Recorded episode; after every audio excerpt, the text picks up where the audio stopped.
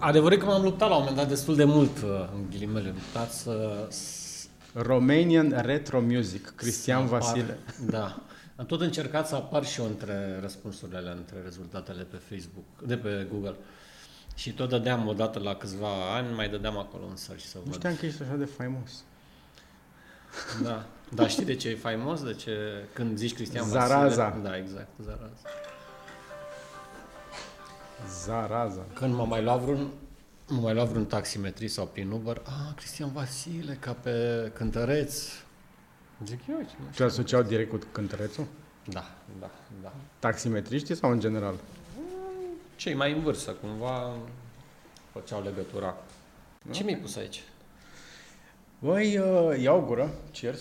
Ai, ai, ai, la ora asta? E mystery. Uh, mai dulce decât m-am așteptat. Da. Stai să dau drumul ăsta. O dată la 15 minute luăm o guriță. Uh, Ok. timer. Încă am uh, destul în uh, Sistem? sistem, da, de aseară. Nu nimica. O să-i dăm restart la Dar sistem. niciun caz așa dulce. Dar hai să vedem ce ies.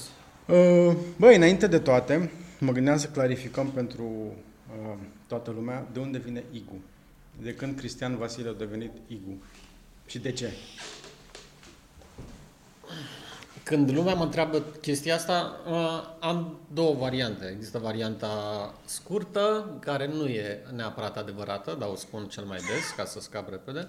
Uh, și varianta lungă, dacă am timp și un pahar de vin și, și bănuiesc că vrei varianta intermediară, ca să nu stăm prea mult. Uh, Vreau varianta adevărată.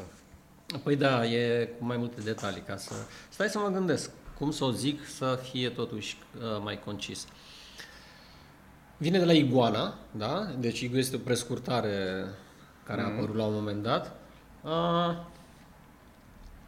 totul a plecat din imediat după liceu, la un moment dat eram cu un prieten, uh, ne dădeam noi cu rolele, erau la mare modă atunci uh, rolele, și eram prin eforie nord cu acest prieten, Mm? ne plimbam, la un moment dat am găsit un portofel plin cu bani și fără acte. Și am zis, "Uh, interesant, ce Mazel facem cu tov." banii? Ce facem cu banii? Îl, uh, mai stăm de banii respectivi la mare sau uh, îi cheltuim sau ce facem? Cum? Cumva am hotărât să îi împărțim și nu mai puteam să mai stăm, că nu mai știu ce treabă avea ce- amicul ăsta al meu în București și a trebuit să... A trebuit. Am decis să îi spargem, știi? Și am mers noi prin nu știu ce discotecă, așa, dar până la urmă am și cumpărat diverse chestii, printre care eu mi-am luat o bluză pe care scria mare aici iguana.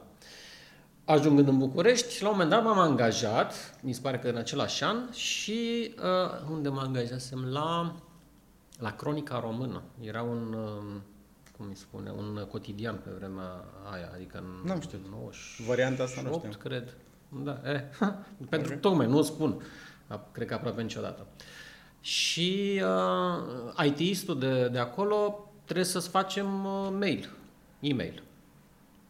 Mm, Nu cred că aveam uh, un... A, ba da, cred că aveam ceva, dar a zis hai să-ți facem unul pe Yahoo. Eu aveam pe home.ro sau go.ro, nu știu, era un domeniu românesc. Și cum vrei să se numească? Eu care deja începusem cu grafică, cu Photoshop, cu chestii de astea, am zis, a, nu poate să fie Cristian Vasile, că e cam banal, așa mă gândeam. Am zis, trebuie să fie ceva mai special. Și eram îmbrăcat cu acea bluză pe care scrie Iguana, mă tot uitam în jurul meu să-mi vină idei, știi, că l-am și presa. Hai să scriem acum repede ceva aici. Și am zis, a, Iguana. Zice, ok, Iguana. A, pe e luat, iguana.yahoo.com. Și am mai adăugat eu încă două litere, nu mai știu exact care erau, uh, legate cumva de brandul meu de designer pe care mi-l făcusem uh, ceva.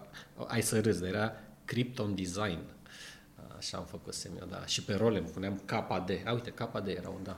Iguana KD, yahoo.com era pe vremea aia. Krypton Design. Da, a trebuit să Ok. să am și eu ceva, un brand uh, când... uh, Asta e un 90, brand 98. pre-Igu. Da, da, da. În sfârșit. Și pe urmă uh, am mers cu această identitate de, de iguana, KD și am mai căpat de capa de pe parcurs, uh, mulți ani, uh, inclusiv în uh, site-ul de portofoliu l-am folosit Până când, la un moment dat, la, când m-am angajat la Advertising, agenția de publicitate, mm. Se întâmpla destul de des să sune la uh, diversi clienți, să sune la recepție, să spună vreau cu, uh, cu iguana. Cu, nu, cu Ioana. Pentru că ei înțelegeau când li se spunea, a, vezi că uh, art directorul pe proiectul tău este Iguana. Și ei înțelegeau, evident, Ioana, că era mult mai normal să... și ok, vreau cu Ioana. Păi nu avem nicio Ioana aici. Poate Iguana? Cum adică Iguana? Erau, tot timpul era discuția asta între tipa de la recepție și atunci au decis ei, sau cel puțin așa mi-aduc aminte, să scurteze la Igu. Sau pur și simplu, a venit ceva natural. Era prea lung Iguana, nu știu. Și de acolo, de la advertising, a rămas Igu și mie îmi convine. Iguana cred că era un pic cam prea mult. Un pic mai... Da, da. deci pe, ia, și uh, hai să zic și varianta pe care o spun în mod normal, pentru că are cumva un, un gram de adevăr. Uh, eu zic așa, uh, vine de la iguana pentru că am avut o, o iguană la un moment dat și de acolo Adevărul că am avut iguana, am primit-o cadou de la niște prieteni, tocmai pentru că mi se zicea Igu. Ah, okay. Și da, am primit, era o iguană, nu știu, mare, un metru jumătate probabil. Ok. Și asta când se întâmpla? Ca și... Uh, hai să vezi, pe parcursul interviului o să am foarte multe uh, lipsuri de-astea de memorie. Asta e o problemă cu care m-am obișnuit, din păcate, nu știu, n-am tratat-o. Eu nu, nu mi-aduc aminte extrem de multe lucruri din, din viața mea. Um, de exemplu, eu nu mai mi-aduc aminte aproape toată copilăria eu mi-am uitat-o, ca să știi. Mă bazez foarte mult pe, pe imagini pe care, le am, pe care le pot vedea poze, știi? Mă ajută foarte mult să, măcar episodic așa, și pe povești la ei mei. Dar altfel, dacă mă întreb ce am făcut, de exemplu, în generală sau în liceu, nu, nu, și eu am doar niște frânturi, de niște segmente care sunt legate de niște experiențe care le-am avut atunci. Uh-huh, uh-huh. Altfel nu mi-aduc aminte mare lucru. Cred, nu știu dacă voit am vrut să uit, dar nu aveam de ce, că am avut o copilărie foarte frumoasă. Uh, dar da, uite, și apropo de când se întâmpla chestia asta, dacă m-ai întrebat tu, Poți să aproximezi dacă vrei. 95, 2000. Eu tot timpul zic că acum 17 ani uh, se întâmpla. Uh, dar zic asta de câțiva ani. S-ar putea să fie 20 de ani, s-ar putea să... Niciodată nu cred că am stat pur și simplu să, să calculez. Tot așa. Mă uit pe poze, pe arhivele de poze și zic, a, uite unde eram când s-a întâmplat chestia asta, deci uh, să... la advertising cred că eram prin acum vreo 17 ani. Aceiași 17 ani? Sau Aceiași, tot timpul zic 17. Da, ok. Eram curios dacă se pupă cu momentul în care a apărut Feeder. Nu, nu, nu. Feeder a apărut... Aolo. Trebuie să-mi fac un minim research personal. 2004 a apărut Feeder. Da? Cred. Ți-ai notat tu sau crezi? Am văzut la un moment cred dat, la, nu la un moment dat, seară, când m-am uitat la tine pe Facebook, era un post cu Feeder 10 ani, nu știu ce, și era 2014. Ah, postul okay. respectiv. De-aia da. mă gândesc că a fost 2004 când a apărut Feeder. Da. Uh, feeder cred că a apărut, el a, a apărut în mai multe etape cumva, au fost vreo 3, 4 etape. Inițial n-a arătat ca un blog, a arătat ca un uh, Mm, o mică coloană doar cu text, cu evenimente, doar cu text și dacă vrei să vezi poza, trebuie să dai pe un x X mic cumva. Ar fi mers foarte fain pe telefon, nu existau telefoane pe vremea, smartphone-uri. Mm-hmm. Dar aia a fost prima variantă. Ulterior am trecut pe, uh, îi zic eu, motor de blog uh, și pe blogger urmă mm-hmm. pe WordPress, parcă, în sfârșit. Uh, da, cred că prin 2004 sau 2005, nu mai știu exact. Dar care, care a fost ideea din spatele Feeder?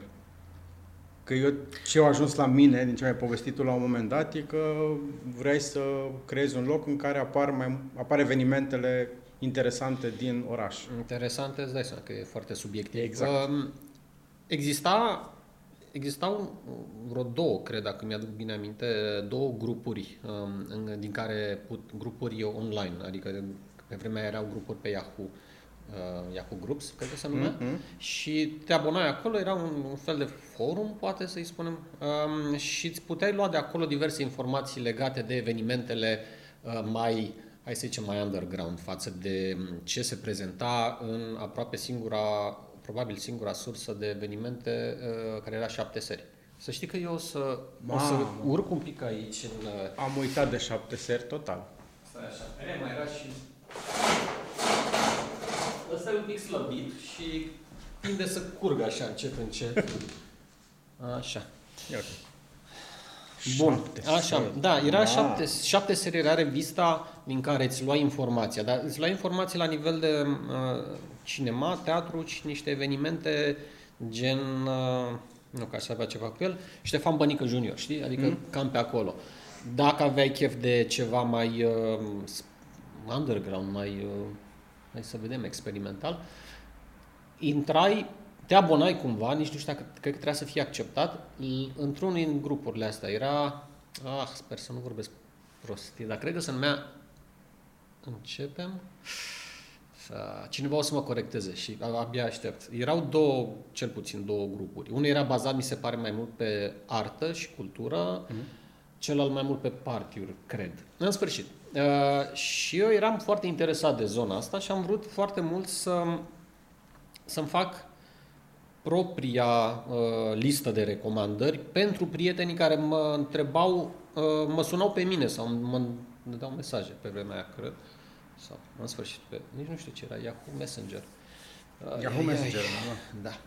Și mă întrebau ce, ce este în weekendul ăsta sau în vinerea asta, ce parte e prin oraș? Că nu, ei nu erau abonați, uh, nu, și cred că trebuia să fi acceptat, da. Și te sunau și te tot întrebau Și mă tot întrebau și am, zis, am decis la un moment dat, băi, hai să, să-mi pun propriile recomandări cumva pe o platformă, pe un site ceva, știi, mm. să fie publice. Și așa am, uh, am pornit. Uh, inițial cu evenimente și pe urmă, după un an, doi, nici nu mai știu cât, am început să introduc și partea de, nu știu, cred că am început cu uh, știri din uh, design, adică okay. grafică în general și design de obiect industrial și uh, început să-mi placă ideea de... Uh, Asta pentru că ai vrut tu să nișezi un pic informația sau... Așa mi-a venit natural. A? Uh, eram din ce în ce mai uh, uh, pasionat de treaba asta, de identități uh, vizuale și de um, grafică în general și ilustrație.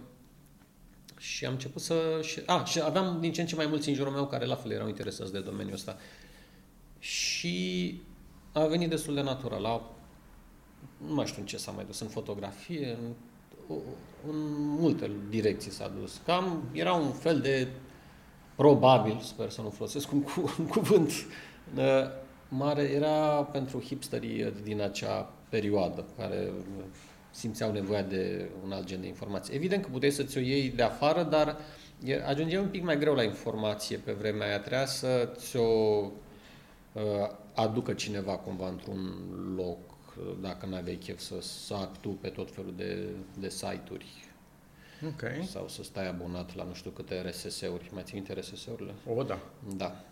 A, de acolo a venit și numele, cumva, de la RSS uh, Feeder, știi? Uh-huh. Era feed de... Da, da, da, da, da, așa? Da. După aia au apărut tot felul de aplicații care îți da. Și mi-a plăcut ideea de a hrani cu informație și de acolo și numele de feeder. De altfel și, și logo era un fel de linguriță cu ceva în ea. Da, e mai abstract, dar asta e dacă te uiți. Asta. O să-l caut. uh-huh. um, asta e și perioada în care ți-ai luat primul motor? Da, Uh, motorul l-am luat mai târziu. GSR, GSR 600? Suzuki GSR 600, un naked, da. Am vrut inițial să iau un Hornet, cred, dar tocmai a apărut asta. Bine, prima dată am vrut să iau, ca orice copil, un Yamaha R6 și pe urmă, încet, încet, cred că... Te potolit. Da, da, bine că am... nu m-a dus în direcția că probabil nu mai vorbeam acum. Tu mai ai pe undeva um, Dacă pun întrebarea asta după aia. N-ar trebui să verificăm, fiind uh, primul, prima ediție, să mai verificăm dacă filmează? Eu, nu? Chestiile astea? Băi, ar trebui să filmeze. Adică... Daniel filmează? De auzit? Se aude? Hopefully, se aude. Vedem ce este la Da, zic. Um, de ce ți-a luat motorul? Uh, de ce mi-am luat motorul? Uh-huh. Că de ce ăla am stabilit, că era Yamaha R6 primată, te mai potolit după aia, mai avut Hornet, dar într-un final a ieșit uh, uh-huh. Suzuki GSR 600. Da, era un motor foarte mișto de altfel. Mod, da, pentru vremea aia, da. Ah. Știu că mi l-am început să mi-l vopsesc eu negru mat pe unde se, se putea. Hai, mă, că și acum e un motor bun pentru oraș, pentru dat da, prin jur, e ok și acum. Din câte mi-aduc aminte, era motorul de pe GSX-R de 600, cumva detonat uh, sau scăzut caii și puterea.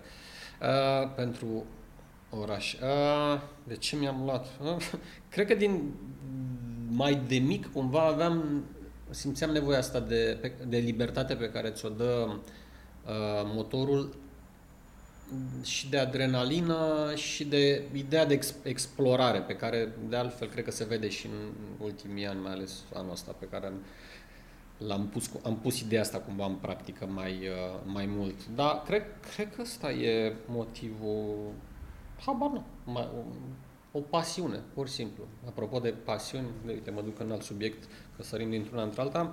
Uh, ca o paranteză, am, am avut la un moment dat niște proiecte în care trebuia să fotografiez oameni care nu, să fotografiez pasiunile unor anumiți oameni. Și uh, da, erau niște joburi, în sfârșit. Și am realizat că foarte, foarte mulți, din păcate, nu au uh, pasiuni. Mm-hmm. Adică mulți, când îi întrebai care sunt pasiunile tale, uh, pe lângă clasicele răspunsuri, a, muzica e pasiunea mea, a, trebuie să iau o gură din nou. Ok. Și tu ai ieșit deja o musculiță de asta de, de alcool. Dar au crescut direct de acolo. Cred că începe să-mi placă. Um, da, foarte mulți ziceau, noi, pasiunea mea sunt uh, copiii mei. Pasiunea mea e muncă sau nu știu. Uh, și putea, nu putea să fie adevărat pentru că lucrau majoritatea prin asigurări, bănci și lucruri de genul ăsta. Și mi-am dat seama că foarte, foarte mulți nu au uh, o pasiune. Da, nu, nu da. că nu-și fac timp, cred că nici nu se gândesc. Sau alții, pasiunea lor era să iasă în oraș cu prietenii. Stai, e un timp... Uh, e, e un timp foarte ok. Petrecut, petrecut doar exact. că nu are nicio legătură cu pasiunea. Da, și cred că e foarte bine pentru creier să ai uh, totuși niște pasiuni, oricât de mici sau oricât... Da, în sfârșit, hai că am deviat. Nu, nu. Uh, da, sper că ți-am răspuns la întrebarea de ce mi-am luat motor. Uh-huh. Nu am pus niciodată întrebarea asta. Unde te duci să te plimbi cu el? Care e plimbarea cea mai memorabilă pentru tine cu motorul ăla? Cu ăla? A, ăla. e destul... A, stai că două. Pot să zic două? E, două. Um, prima dată, cred că chiar în, prim, în, în anul când am cumpărat motorul, m-am dus până în Istanbul cu un prieten care el avea Hornet, deci motociclete similare. Și am mers până în Istanbul, am unde făcusem școala cu același profesor, um, Cristi, Cristian Bratovici, parcă. Uite, mă mir că mi-aduc aminte detalii de genul ăsta. Și uh, am ajuns în, uh, în Istanbul, unde am mers la MotoGP. Eu acum mi-am dat seama. Serios? Da, corect. Era, era MotoGP în Istanbul? Era. Da. A? Știu că am fost la... Am fost, da, la MotoGP, că am, eram mega pasionați de Rossi și am avut cumva, nu mai știu cum am reușit, să, păcat că mi-aduc aminte cine anume ne-a facilitat intrarea, că am intrat în, în backstage cumva și da, da, da, da, am ajuns, uh, aveam un badge special. I hate you. Da, cred că... Mai, În sfârșit, da, în sfârșit. Și, Dacă îmi spui uh, că l-ai atins pe Rossi, te arunc cu șampania Nu l-am atins, dar l-am văzut la un moment dat. Uh, și nu zici tu după 15 ani de prietenie că l-ai văzut pe Rossi de aproape. Ce om. Sau poate vreau să cred că l-am văzut, nu mai țin minte. Da, oricum ar fi mine. Știi când îți dorești ceva atât de mult încât ți-aduce aminte, mă, parcă s-a întâmplat, parcă... Da, uh, și știu că l-am sunat uh, împreună cu Răzvan, prietenul cu care am fost atunci, uh, l-am sunat pe domn profesor să-i spunem, domn profesor, bine, i-am scris, i-am dat mail, Uh, sunt, am, ajuns în, am ajuns în Istanbul, suntem uh, foarte... Vă mulțumim că ne-ați uh, învățat, învățat și ne-ați învățat și am ajuns aici cu bine și ne-am și distrat fără să okay. și motoare sau să cădem. Sau... Deci a fost tot Asta a fost prima și pe urmă a fost cu un alt prieten, el având un, tot un Suzuki Down GSX-R de 750, mult mai puternic și mai rapid. Ne-am pus multe bagaje pe, pe motor, ceea ce e destul de greu pe genul ăla de motocicletă. Și am făcut un semi-tur de uh, Europa. Am fost ceva... A, din nou, am fost cu destinație MotoGP. Am fost la Brno, mm. în Cehia. Cehia, nu? Sau, mm-hmm. da? Cehia, da. Um, cu speranța că o să facem cumva să petrecem destul de mult timp pe drum încât să-l prindem din nou pe Rossi la Mugello? Sau unde e la el acasă? Cum e ce? La Mugello. La Mugello, la da. Mugello sau la Misano, una din astea două. Da, care e mai aproape de casa lui? Cred că Misano e mai aproape, da. că e la 10 km. Mugello da. e un pic mai departe. știi mai bine. Și, dar din păcate n-am, n-am reușit să... Ne-am decalat cumva cu timpul, banii nu prea erau de partea noastră pentru că ne-am și luat niște amenzi stupide. Era prima dată când ieșeam așa mai serios din țară, mai ales în vestul Europei. Știu că amândoi ne-am luat, am uitat să ne luăm uh, uh, vinietă la, în Austria și la prima benzinărie unde noi ne oprisem să luăm vinietă, uh, era și poliția. Și n-am apucat să luăm vinieta, nu ne-au crezut că ne-am oprit pentru asta, pentru că trebuia să o luăm mai probabil de la vamă, nu mai țin minte. Și uh, evident că ne-au dat niște amenzi zdravene și pe urmă lui s-a stricat motorul la un moment dat. Uh, deci o mare parte din bani s-au dus pe tot felul de chestii neprevăzute. Uh, dar a fost, a fost foarte fain. Era perioada în care nu exista, uh, dacă mi-aduc bine aminte, sau nu aveam noi GPS. Uh-huh. Și mergeai, acum, acum e greu de conceput, mergeai după semne în niște țări străine, prin munți, pe undeva unde și hărți. Adică în momentul în care ieșai cu motorul sau cu mașina din țară, îți cumpărai harta Da, harta fizică. Rutieră. Hârtie. Aveam uh, Michelin sau... Nu, cum e, Atlasul. Parcă Michelin îi spunea. Da, așa. Și... Asta e ce vreau să zic. A, da.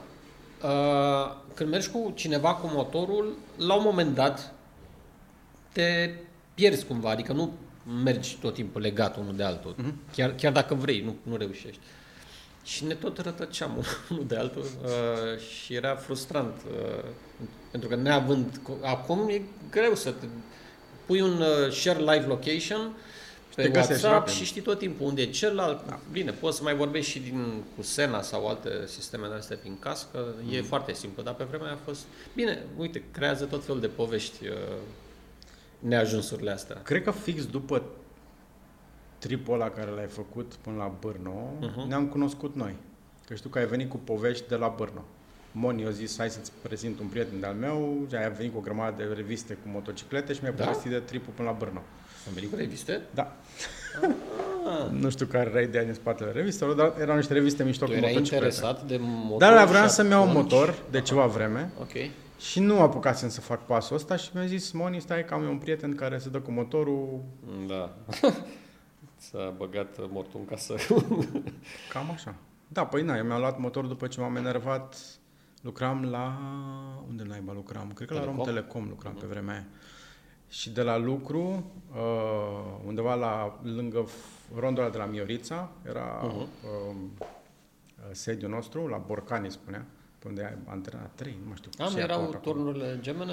Uh, nu, nu, nu, nu, aia după. La vreun an jumate ne-am mutat ah, la City okay, Gate. Okay. S-au construit și ne-am mutat acolo. Nu. Înainte de aia, la Borcan, după fântâna, după rondul de la Miorița, un pic mai încolo, pe stânga, pe malul lacului, era un fel de borcan... Al știu, Nu mai știu, știu. cum îi spunea la zona aia. Da, da, da, ok. Mă rog, și am făcut vreo trei ore jumate până acasă cu mașina în bară la bară și am zis, ok, până aici. Mi-am făcut școala, mi-am luat motorul și aia a fost. Păi zile um, și tu ce motor ți-ai luat? Uh, Că tot un naked. Se aude? Honda CBF 500. Cred că cu tine am fost la Motor Show la SMAEP sau așa ceva la SMAEP, și ne-am da. tot uitat la motoare pe acolo uh, și plecasem cu ideea de a ne uita la un Suzuki, nu știu cum naiba îi spunea, de 500 something something, nu mai știu cum îi spunea. SV? Nu mai știu. Da, le, și le știu. am fost la stand la Suzuki, am stat de povești cu oamenii aia și au zis, băi, nu mai avem. Ultimul care e aici în uh, ocolul nostru, l-am vândut, deci nu mai avem modelul ăsta, nu se mai fabrică, în România nu mai aducem, aia e. Ah. Și am ajuns după aia la stand la Honda okay.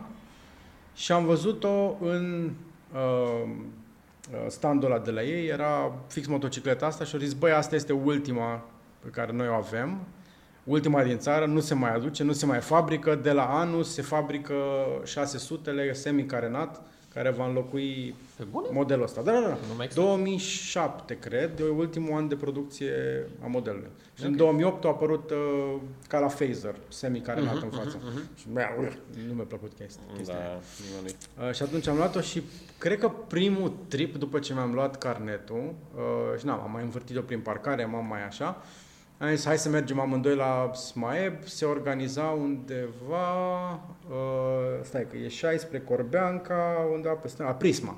Așa. A, da. Și ne întâlnim noi dimineața. Aolea. Și ai avut o noapte foarte grea în care ai băut mult ceai, probabil. Da, era perioada cu feeder în care nu știu de la ce petrecere ai venit. Munca, să zicem, îmi cerea să fiu prezent la tot fel de partiuri uh, de câteva ori pe săptămână.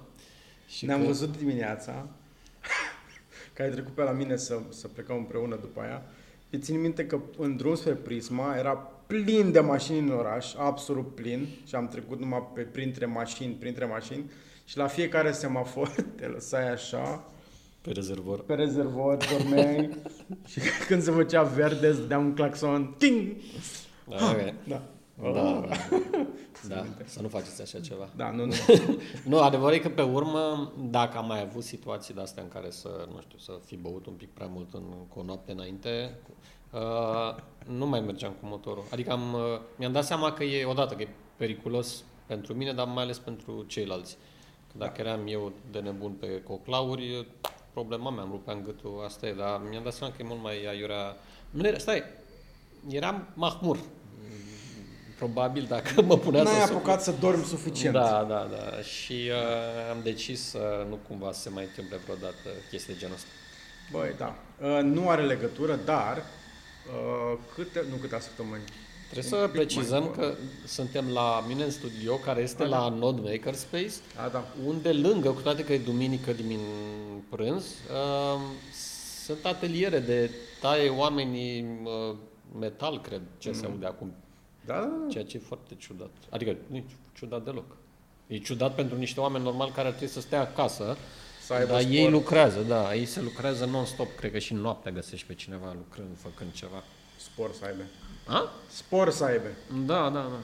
Um, țin minte că la un moment dat, uh, ne-am apucat să facem tripuri lungi împreună cu motorul ăla, mm. dar la un moment dat deschid Facebook-ul dimineața și văd uh, un motor care semăna cu al tău, rupt în două pe șosea, și zic, bă, da, asta seamănă cu motorul lui Gu, ce naiba? Multă lume adunată în jurul la un om, se vedea o cizmă albastră pe acolo, pe jos. Zic, mă, da. Nu era albastră, geaca era cu albastră, geaca cizma era, era cu roșu.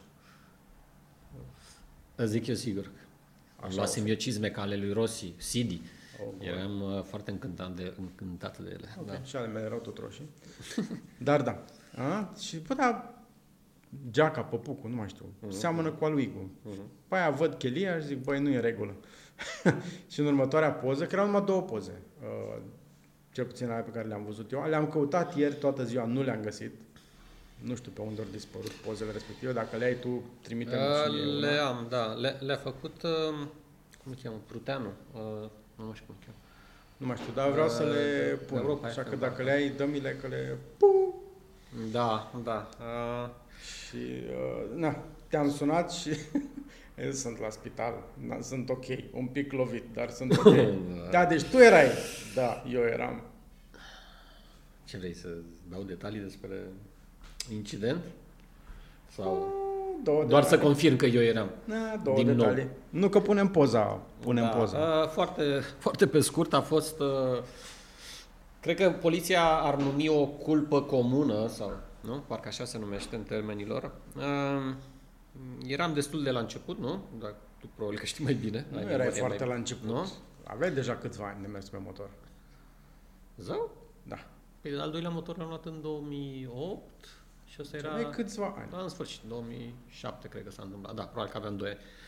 Um, o tipă a vrut să parcheze, da, să parcheze în momentul ăla, nu mi-am dat seama exact ce vrea să facă să parcheze un Audi A8, care știi că era, este o șalupă uh, de mașină, uh, și era pe prima bandă, a încercat să intre într-o parcare și nu avea loc, fiind foarte mare și fiind și parcarea un pic, uh, intrarea în parcare un pic blocată de un Golf, un Volkswagen Golf.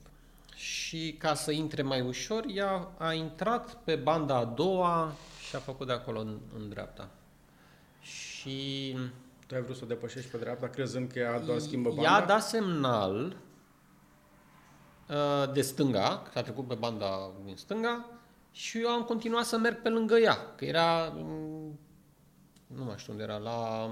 Pe, pe Bulevardul Unirii? Da, cred că așa se numește, de la... în sfârșit. Și când am ajuns aproape fix în dreptul ei, ea a tras de volan în direcția în care avea de gând să meargă, numai că ea semnalizase în stânga. Eu nu știam exact ce vrea ea. Uh, și am intrat în aripa față, dreapta față normal, și motorul efectiv s-a rupt în două bucăți. Uh, Aia e prima imagine care am Da, da, da, da. Și eu am zburat, am, m-am dat peste cap, că altfel nu cred că aveam cum să ajung în uh, poziția respectivă. Deci de pe motor am, m-am dat peste cap și m-am înfipt în acel golf uh, grena care blocase intrarea în parcare. L-am luat fix între picioare, cu genunchiul stâng i-am spart luneta, fără intenție, evident, și cu dreptul, nu mai știu, i-am strâmbat ceva tabla ca să înțelegi impactul. Dar 99% din impact a fost și pe urmă am căzut pe spate și acolo am rămas. Uh, am rămas că am decis Până să nu mă mișc. Da.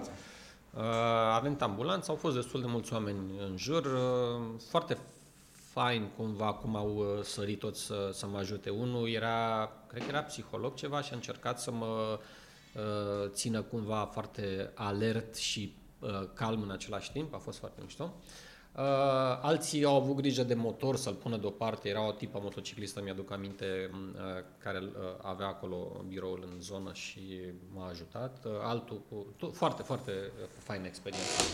Asta e semnalul că trebuie să da. ne îmbătăm iar. Ai, ai, ai.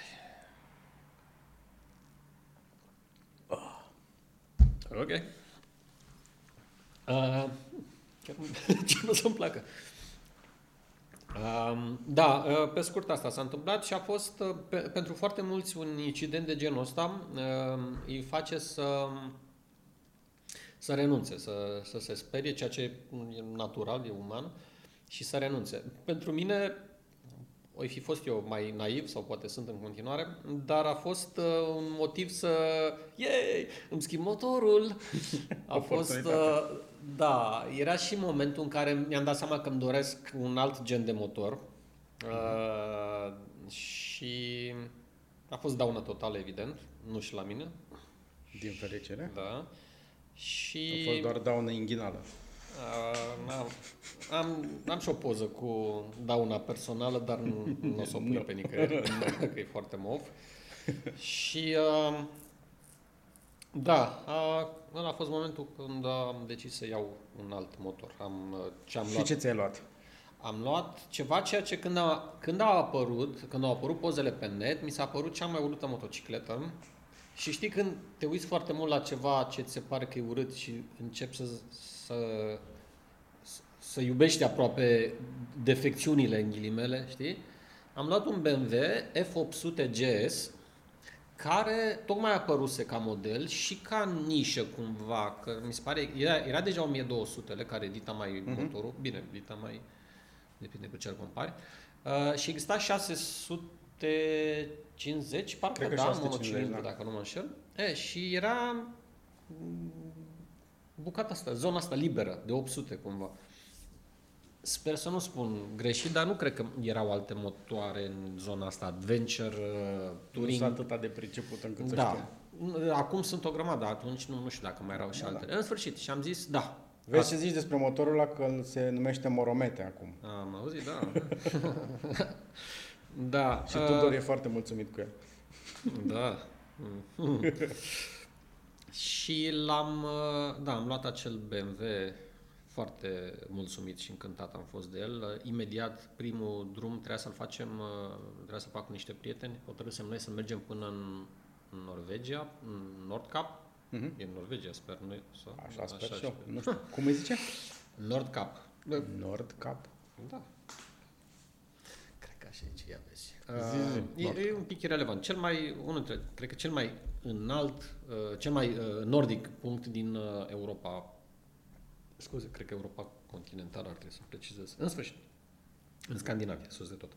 Unde uh. e o destinație pentru motocicliști și pentru mașini.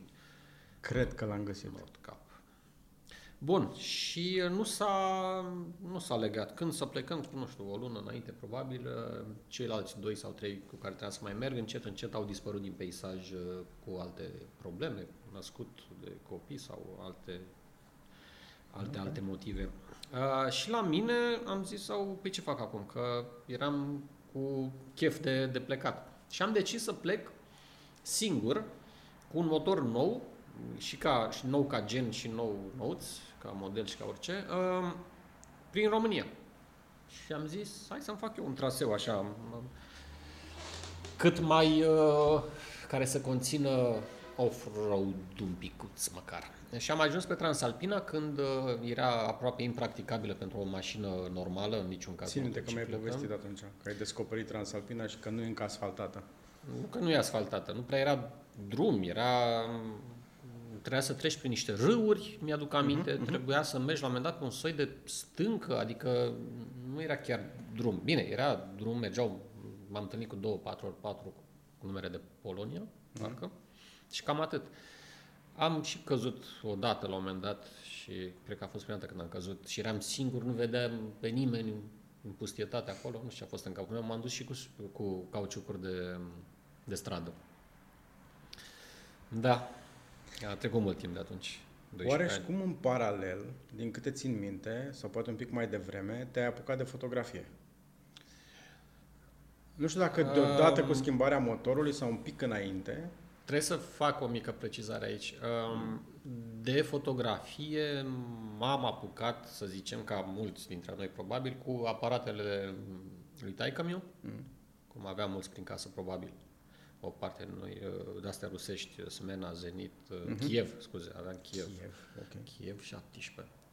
Um, Îl mai ai? Și, da, mai am, l-am stricat, dar că mi de fiecare dată mi-aduce aminte că i-am stricat aparatul și tot timpul mă gândesc că ar fi frumos să-l uh, și repar, dar nu cred că mai e reparabil, că am băgat niște șurubelnițe prin el, cred.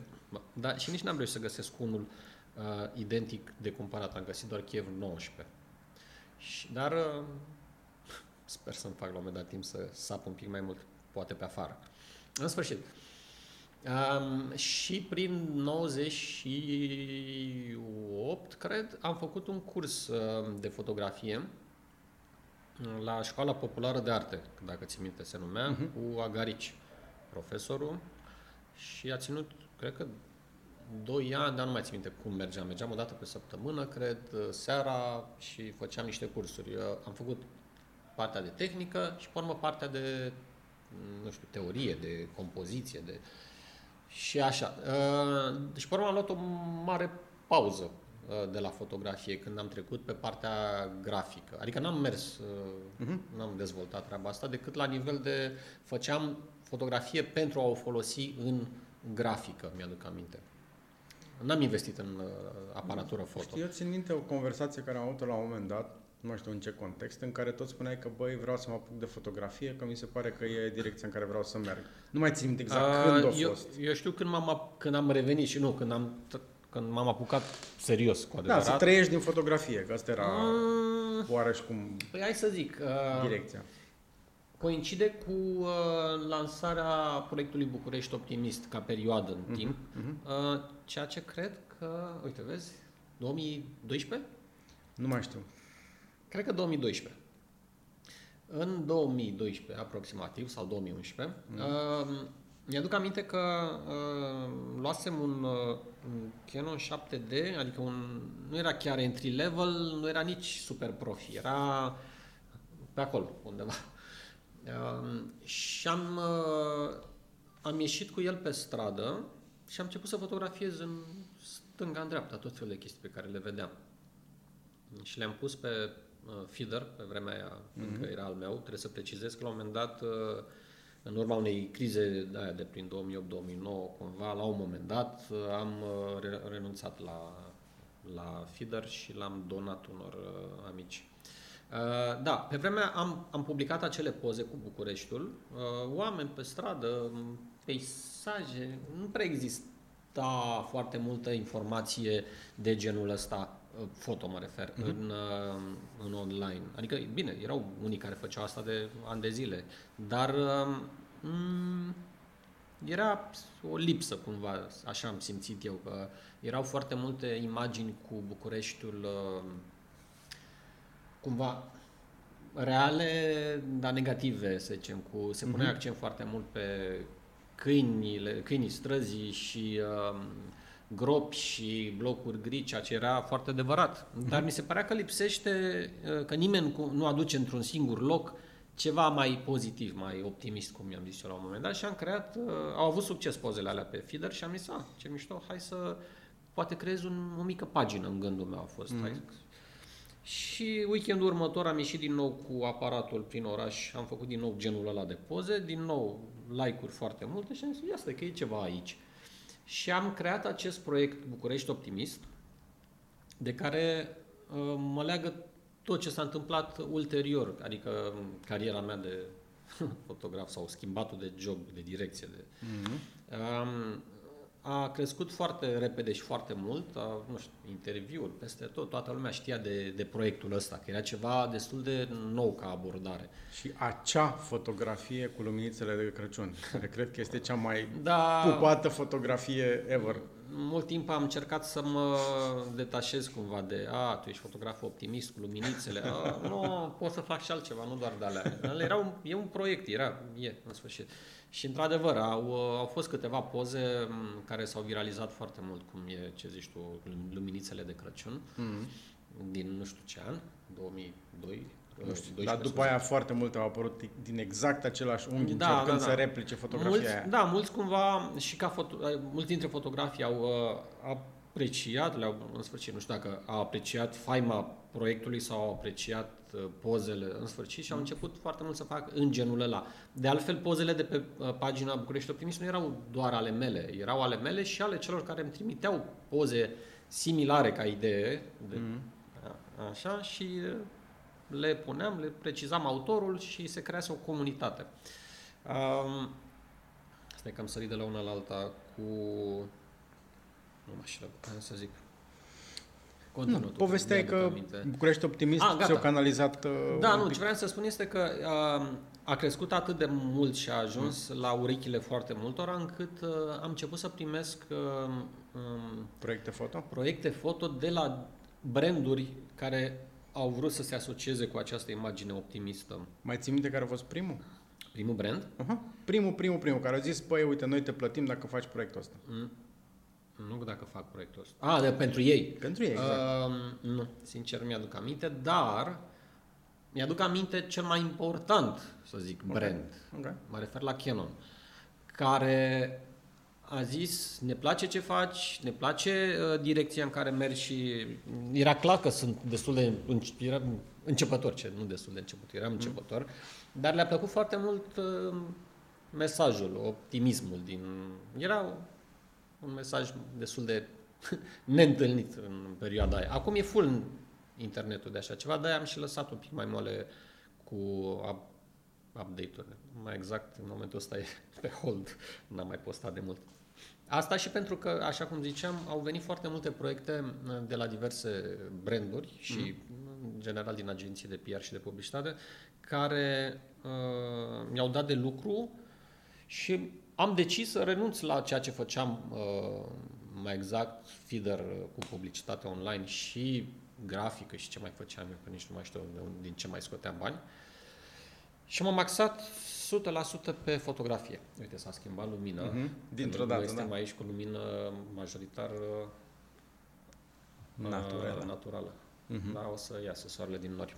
E okay. Uh, da, și am uh, atunci, vrând nevrând, mai mult vrând, uh, m-am apucat mai serios de fotografie, am început să investesc în scule mai serioase, iar, cum ziceam, că mă întrebai tu de branduri, uh, m-a ajutat foarte mult că un brand așa mare cum e Canon, uh, de atunci, de când, din 2012 probabil, până uh-huh. acum mi-a fost foarte, foarte apropiat și m-a, m-a susținut și cu proiecte, dar și cu mi-a dat cumva încredere că ceea ce fac este, este ok fiindu-ți aproape. Că dacă o luam un pic pe, uh, nu știu, pe cărări, aiurea probabil că s-ar fi simțit și în colaborarea cu ei. Dar am, uh, în sfârșit, gata. Ok, București optimist. București optimist um, și a da. apărut da. și Bucureștiul sălbatic. Da. Cumva din București optimist, uh, parcă a evoluat. nu, nu văd. Cel puțin așa s-a văzut de la mine. Că A, fotografiind poți... o grămadă de chestii faine prin București, da. ai început să observi nu știu, păsări, nu, animale, nu, nu, tot felul de chestii. Eu așa țin minte. Uh, probabil că da, probabil că mulți au dedus așa, dar nu, uh, istoricul a fost un pic altul. A fost un... Stai să mă gândesc. A fost la un moment dat un soi de campanie unde câștigătorul a, a fost o chestie dubioasă cumva. Uh, eram scos, uh, eu și încă vreo 2-3, eram propuși ca influenceri, dar nu mai știu pe ce domeniu. În sfârșit. Și cine uh, dintre noi primea mai multe voturi de la public, ca fiind influencer, ok, da, ce ciudat sună acum, dacă nu mai știu, în sfârșit, uh, câștiga el uh, și uh, cel, unul dintre cei care au votat, uh, câștigau o experiență cu uh, Doru Panaitescu. Ok. Doru Panaitescu. Sper să nu-i spun numele greșit. Am probleme cu, cu numele de multe ori. Care cine e Doru? Uh, el, uh, ce fă, e, pe vremea aia, cred că și acum, uh, era unul dintre cei mai cunoscuți blogger, dar nișa lui era foarte mult în zona um, animalelor, faunei, animalelor sălbatice și uh, ieșitului în natură foarte mult. Pentru asta era el cunoscut. Doru Panaitescu. Oh, da. Am zis bine. Da, da, da. da, da să da, mă da. jur acum când să nu-mi știu numele. Ele? Ele, da. Okay. E, și, yeah.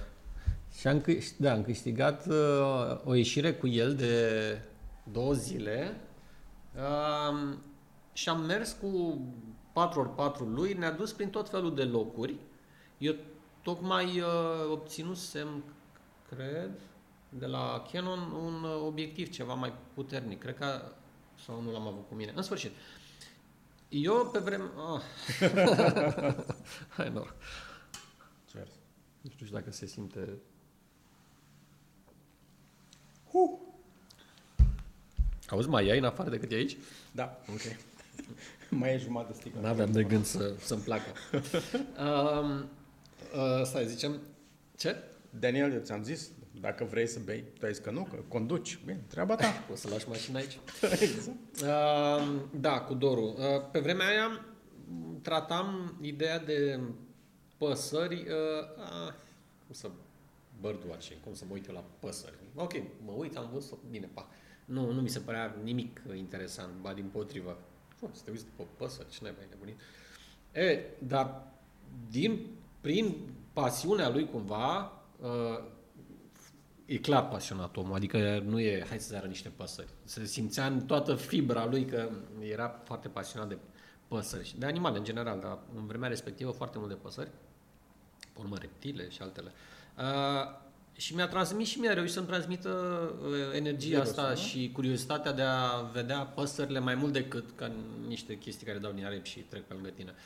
Și în felul ăsta am, um, în acele două zile când ne-a plimbat pe la munte și pe unde ne-am mai dus, am reușit să pozez și să înțeleg uh, că există în jurul nostru o grămadă de păsări, cu accent pe păsări a fost, uh, de care eu habar n-aveam. Eu aveam impresia, cel puțin în București, că sunt vreo trei feluri de păsări și alea sunt. Adică nu știu, Vrăbiuțe, ciori, porumbei. gu- guși, da, porumbei și cam atât. Mhm. Și pescăruși.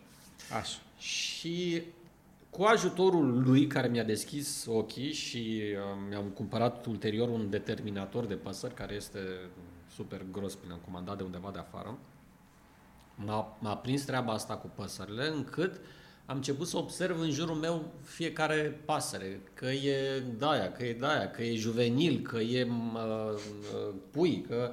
și am zis, băi, stai așa, că aici e, e fain, trebuie să afle E mai treabă. mulți de, de treaba asta. Și am început uh, acest proiect Bucureștiul, Opti, uh, Sălbatic. Bucureștiul Sălbatic, da? Uh, ideea din spate fiind uh, animale cu accent pe păsări, pentru că nu sunt foarte multe mamifere sau feluri de mamifere prin, uh, scuze, prin București, uh, în parcurile din, uh, din București. Mai sunt și prin în afara parcurilor, dar uh, acolo erau cele mai multe, le puteai vedea mai ușor. Și mi-am luat un uh, binoclu Zdraven, mi-am luat uh, de la Canon uh, un obiectiv, un teleobiectiv mai puternic și am început să colind parcurile cu accent pe Parcul Natural Văcărești, care era foarte pe val atunci. Uh-huh.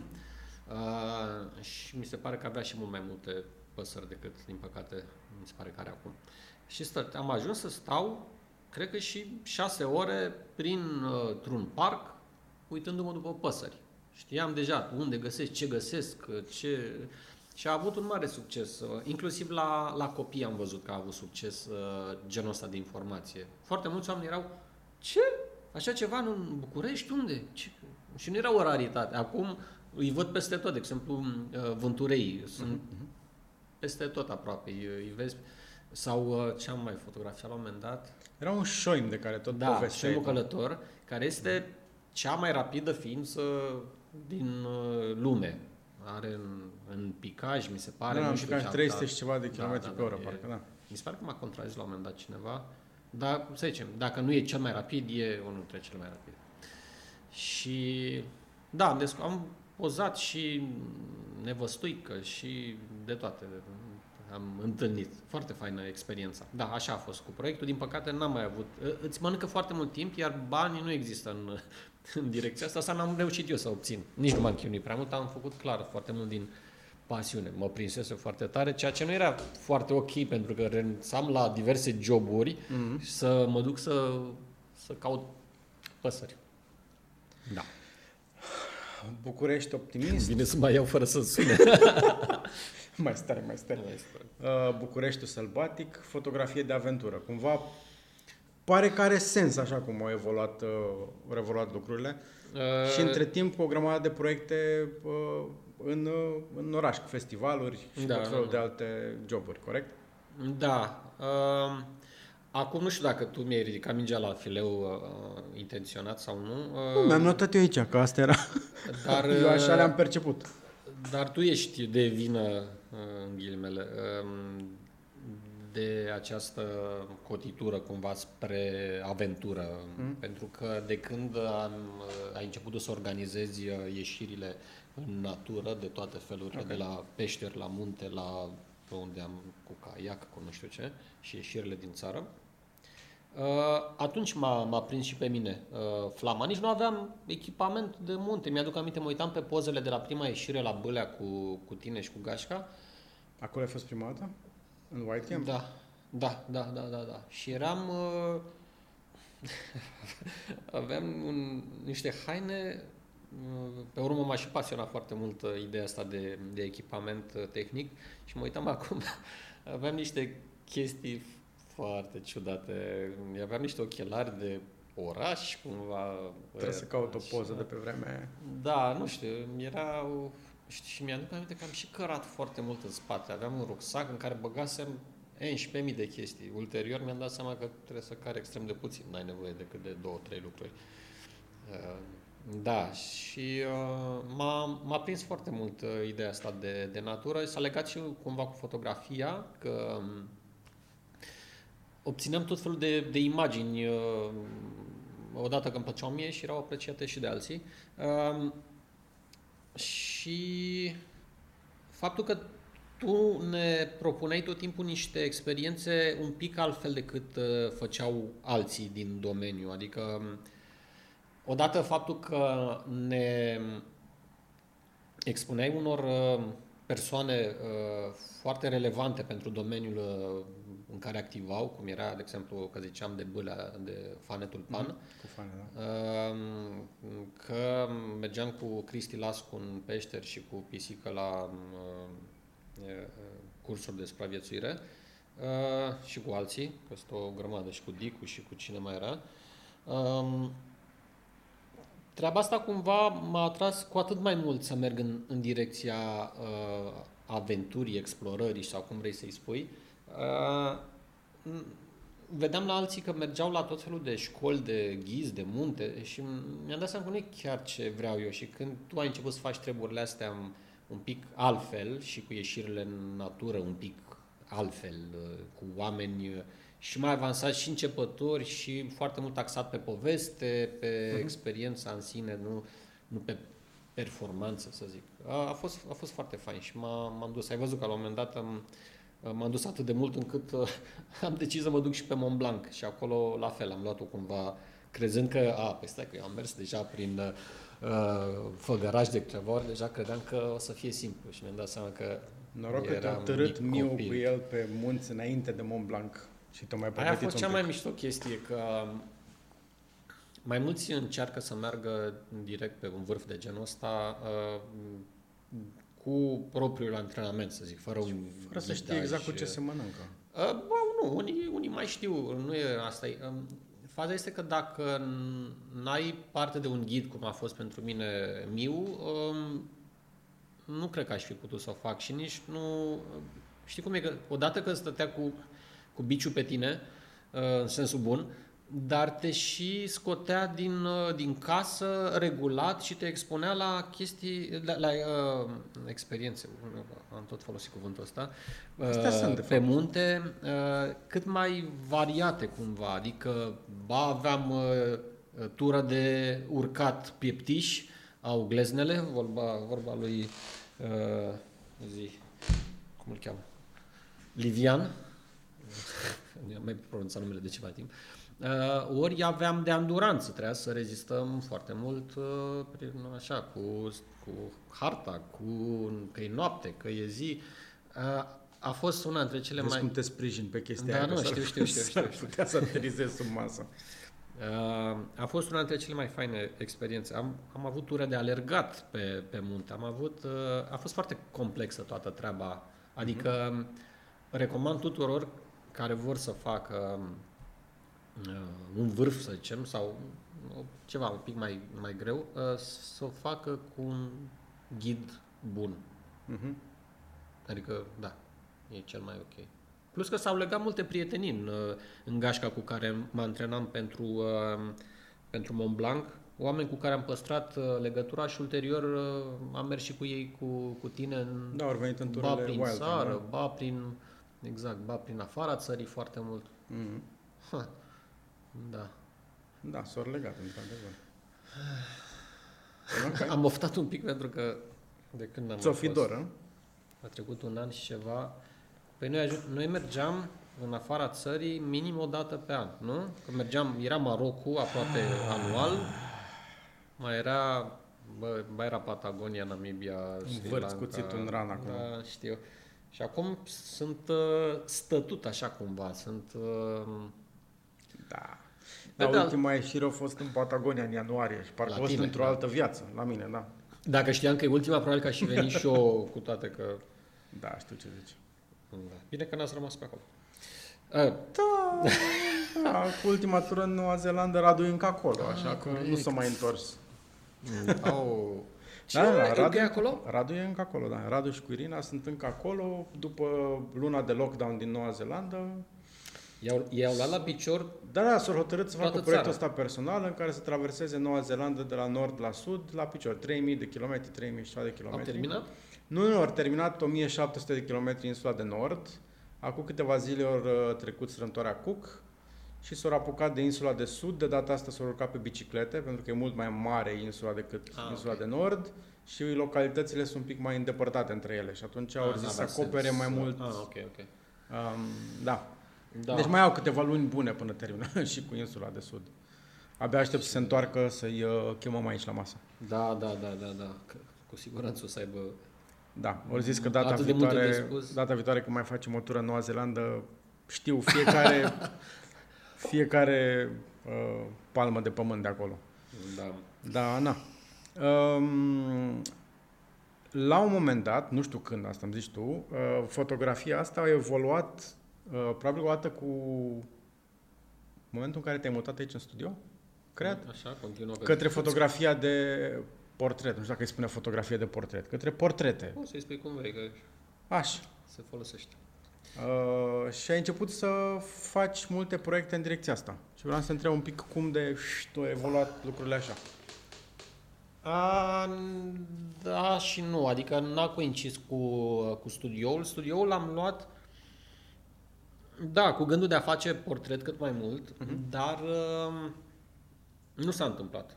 Uh, sincer, tot timpul mi-a fost foarte frică de lumina artificială, de blitzurile astea de studio, pe scurt. Mm-hmm. Și găseam, făceam astfel încât toate joburile care implicau portrete să le fac cu lumină naturală, care e foarte faină, dar de multe ori este, nu poți să o controlezi. Dacă apune soarele sau intră în nori sau așa și tu ai nevoie de ceva anume. Uh, și am început să fac destul de mult, la un moment dat, fotografie de produs în studio. Uh-huh. Făceam și portret, dar foarte puțin. Uh, am făcut din ce în ce mai mult de când cu pandemia, sincer. Uh, asta apropo și de faptul că în uh, situații de criză, cel puțin așa funcționez eu, găsesc sună iurea, mă reinventez, dar găsesc niște, niște direcții da. Da, găsesc niște uh, direcții la care n-aș fi, nu m-aș fi gândit sau n-aș fi ajuns dacă totul mergea bine. Uh-huh. Uh, și mă forțează cumva uh, ceea ce s-a întâmplat acum, uh, având uh, nu neapărat mai mult, ba da, e și mai mult timp, clar, dar este, mm, nu mi-au, nu mi-au scăzut, de exemplu, banii la uh, zic, chiriile sau mai știu eu ce, decât poate o, o lună, două, trei. Pe urmă au revenit la normal și alte cheltuieli de genul ăsta, dar au scăzut foarte mult încasările și uh, am simțit asta. Din păcate n-am, uh, n-am avut luxul de a sta pe bară să treacă pandemia și să trăiesc din ceva acumulat, uh, bine mersi, um, și am fost nevoit să, să gândesc un pic ce pot să fac. Și m-am, am redescoperit uh, ideea asta de, de portret, am studiat-o un pic mai atent, sunt la începutul începuturilor cu, cu portretul, cu fotografia de portret, dar îmi place mai mult ca niciodată și când simt chestia asta că mă atrage o anumită direcție, am observat din, din experiență că trebuie să mă duc în, în direcția aia, că trebuie să-l, să las cumva natural să se ducă, să profit cumva de, de valul ăsta pe care îl, cumva îl simt acum. Uh-huh. Uh, dar sunt, îmi dau seama cât de la început sunt și cât de uh, puține știu în a controla lumina, uh, uit, pentru că mă uit, urmăresc foarte mulți fotografi de afară pe care... Deci se, se adună musculițele astea. Nu știu de unde apar. Știi când... Eu n-am uh, niciuna. E aceeași, o șeruim, cred. Uh-huh. Uh, da, urmăresc fotograf de afară și partea faină este că îmi place să cred că am un ochi destul de bun să-mi dau seama ce îmi place și de multe ori e greu să-ți dai seama ce îți place. Adică te uiți la ceva și zici că îți place, dar nu știi exact de ce îți place. Uh-huh. Și am început să-mi uh, salvez tot felul de portrete, că vorbim de portret. La fel am făcut și cu alte gen de fotografie de-a lungul timpului și să încerc cumva să, uh, să-mi dau seama de ce îmi place un anumit gen de portret sau um, de abordare.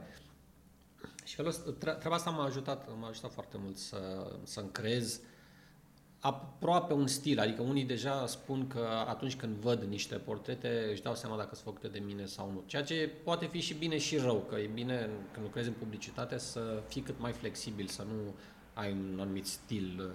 Dar pe de altă parte prefer așa, adică prefer să fac, să le fac în felul meu, adică nu chiar absolut orice. S-ar putea să, să am alt răspuns peste ceva timp când o să controlez mai bine lumina și o să pot să fac absolut tot ce vreau. E normal că evoluezi. Da, da, da. Sau cine știe, poate din potrivă. Uite, sunt fotografi care merg doar pe un anumit stil, sunt un pic mai artiști decât cei care lucrează mm-hmm. pentru publicitate, pentru...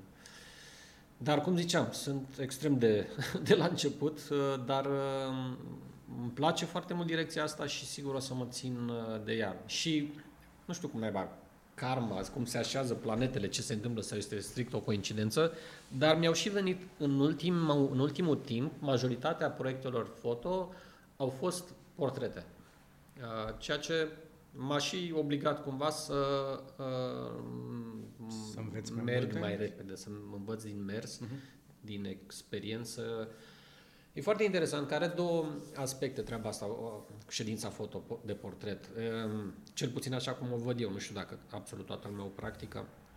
La mine este la fel de important sau poate mai important decât fotografia în sine, momentul de apăsat pe buton, ehm, la fel de important sau mai important este partea de dinainte și din timpul ședinței foto când am un dialog cu omul respectiv. De, de cele mai multe ori vin oameni pe care nu-i cunosc, pe cel puțin personal, poate că am auzit de ei, și încerc tot timpul să-mi iau, uh, să le spun și lor, hai să ne vedem la, nu știu, la o cafea, la o, eventual la o bere, dacă e cazul, și, și stăm la, la povești, că se întâmplă în altă zi, că se întâmplă în ziua respectivă, înainte de ședința foto.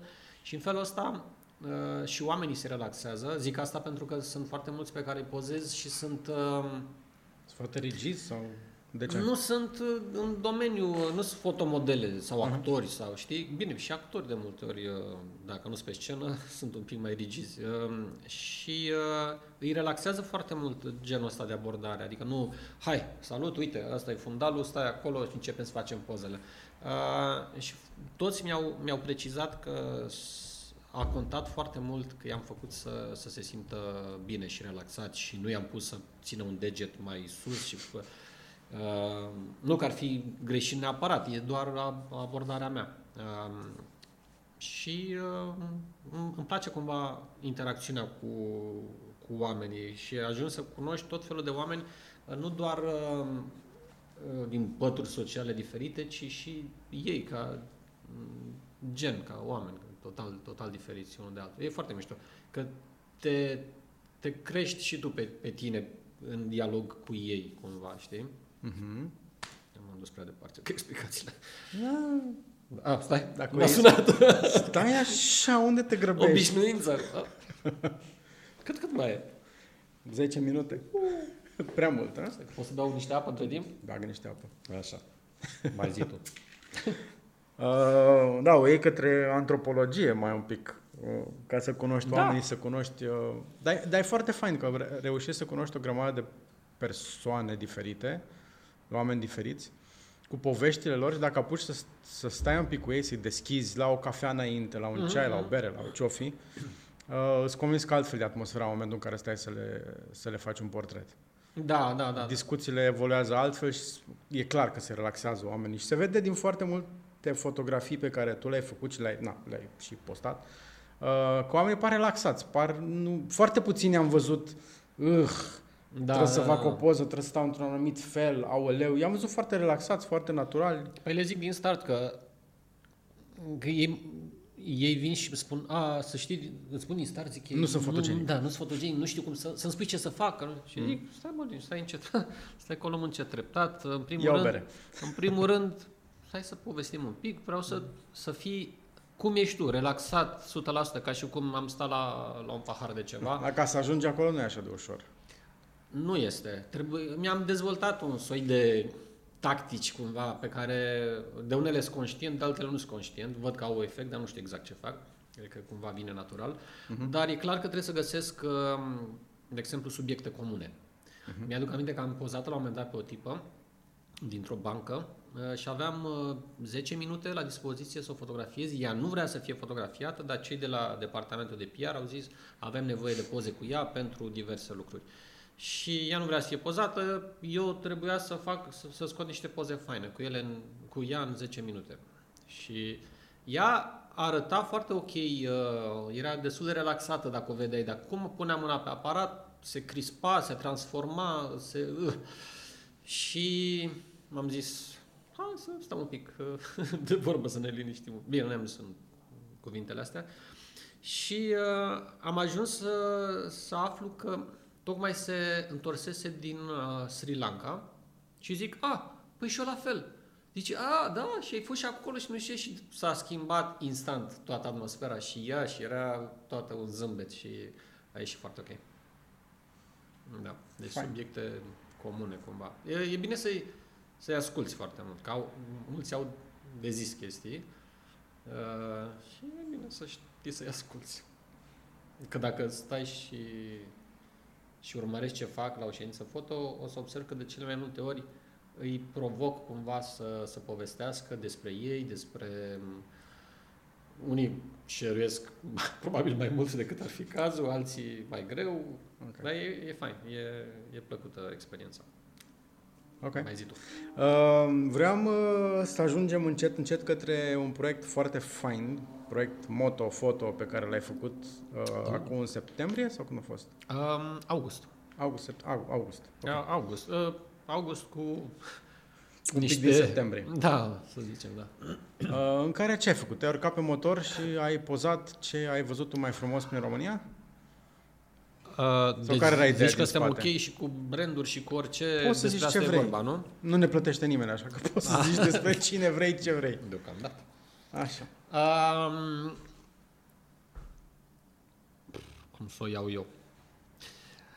Lucrând dinainte de a fi fotograf, lucrând uh, în publicitate, în advertising, cumva cam știam cum merg lucrurile și cam pe unde sunt uh, bugetele de căți de PR, căți de publicitate, de cum sunt împărțite și cam cum să le accesez. Și m-am învățat uh, unde este posibil să găsesc, să le zicem așa, pentru oamenii care se uită acum, un fel de sponsorizări la mhm. anumite proiecte. Și uh, când gândesc un proiect, chiar dacă este un proiect personal, cum a fost ăsta cu motocicleta, de care spui și o să intrăm un pic în detalii, uh, încerc să propun acel proiect unui brand cu care am o relație uh, și să vedem dacă cumva uh, mă poate sprijini financiar sau ca expunere uh, pentru ca eu să și eventual ori să ies pe zero, ori să câștig niște bani din, uh, dintr-o treabă de genul ăsta. Uh, fără ca acea colaborare cu brandul să-mi uh, pună limite în abordare. Adică cumva și eu gând, gândesc proiectul astfel încât să am libertate cât mai mare, dar cât să fie și brandul cumva vizibil, natural, cât mai bine integrat. Știi? Uh-huh. De obicei folosesc un produs de al respectivului brand. În cazul de față, a fost uh, uh, uh, ideea pe care am avut-o atunci în 2008 când am luat al doilea motor, BMW-ul respectiv la Galben, uh, de a merge singur prin uh, România, mai ales că s-a pupat foarte bine cu ideea de pandemie și de ieșit mai greu din țară uh, și am decis, hai să merg două săptămâni, scuze, mi-aș fi dorit evident mai mult, dar era un pic mai complicat. Și am zis, hai să merg două săptămâni prin țară.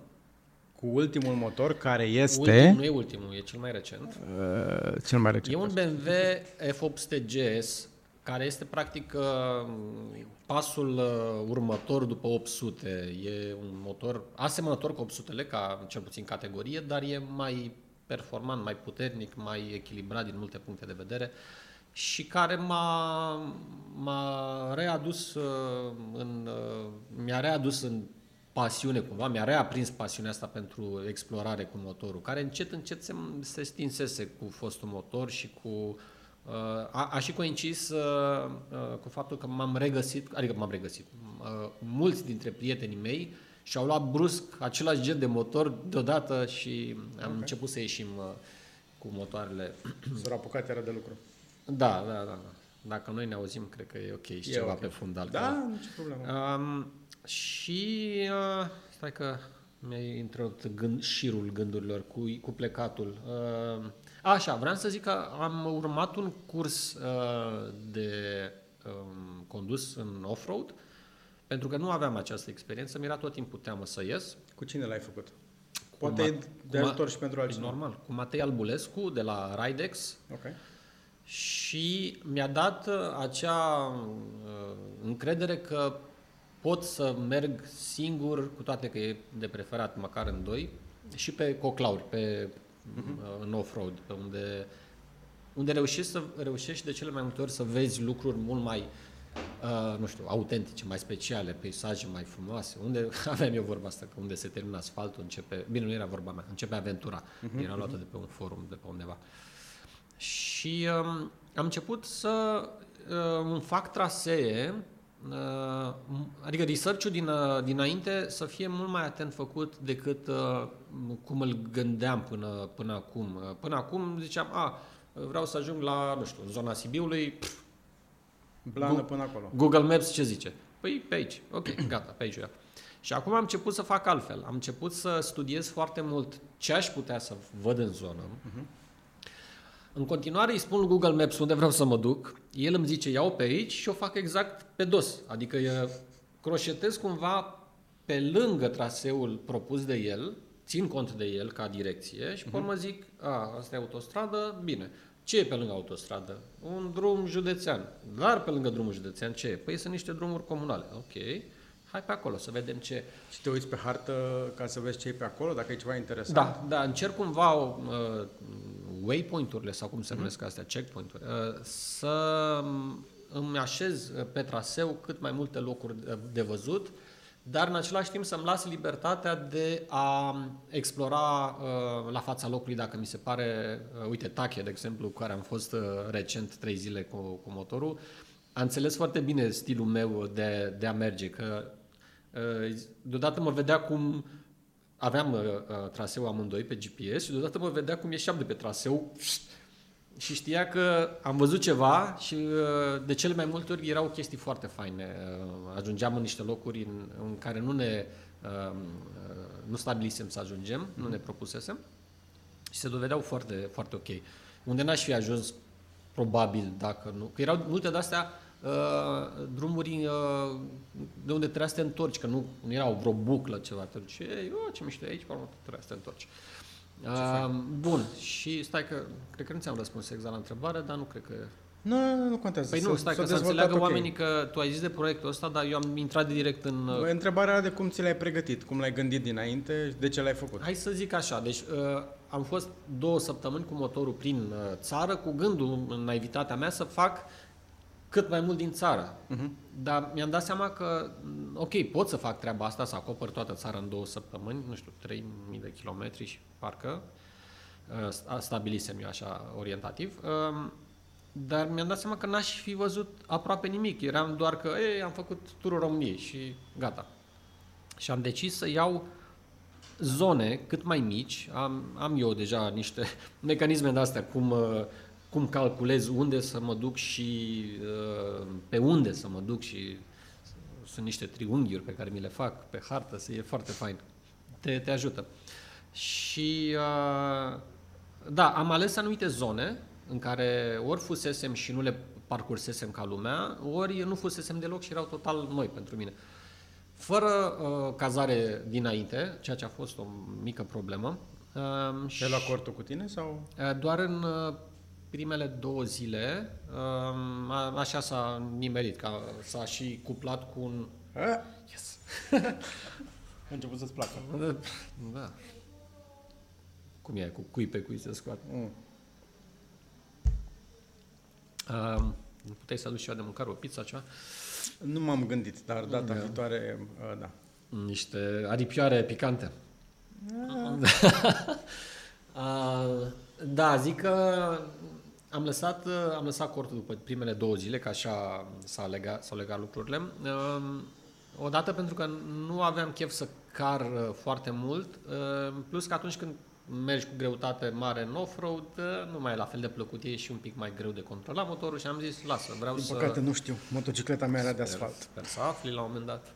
Și eu... Și um, îmi, uh, îmi căutam cumva cazare în ziua respectivă. Ceea ce a fost foarte nasol, pentru că eu am prins exact perioada cea mai de succes, culmea, uh, pentru turismul românesc, uh, ziceau diverse pensiuni din ultimii ani. Uh, da, iulie, august. Au ieșit în România acum, ne mai putem să plece în străinătate, ori tăbărât pe cazările din Stăteam 3-4 ore pe telefoane, acceptând orice, adică mă duceam inclusiv la cele mai scumpe și am vorbit, o cameră, vă două paturi, un pat, cum vreți, nu mai dați-mi ceas să dorm. Nu avem, ne pare rău. Până în septembrie, la jumate, cel puțin, suntem full. Wow. Ok.